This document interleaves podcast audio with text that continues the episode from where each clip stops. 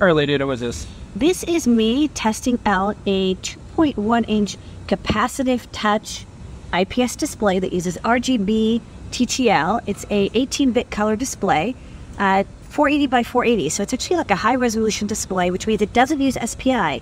It uses parallel RGB. And usually that's really hard to do on a microcontroller, but the ESP32S3 can do it. ESP32.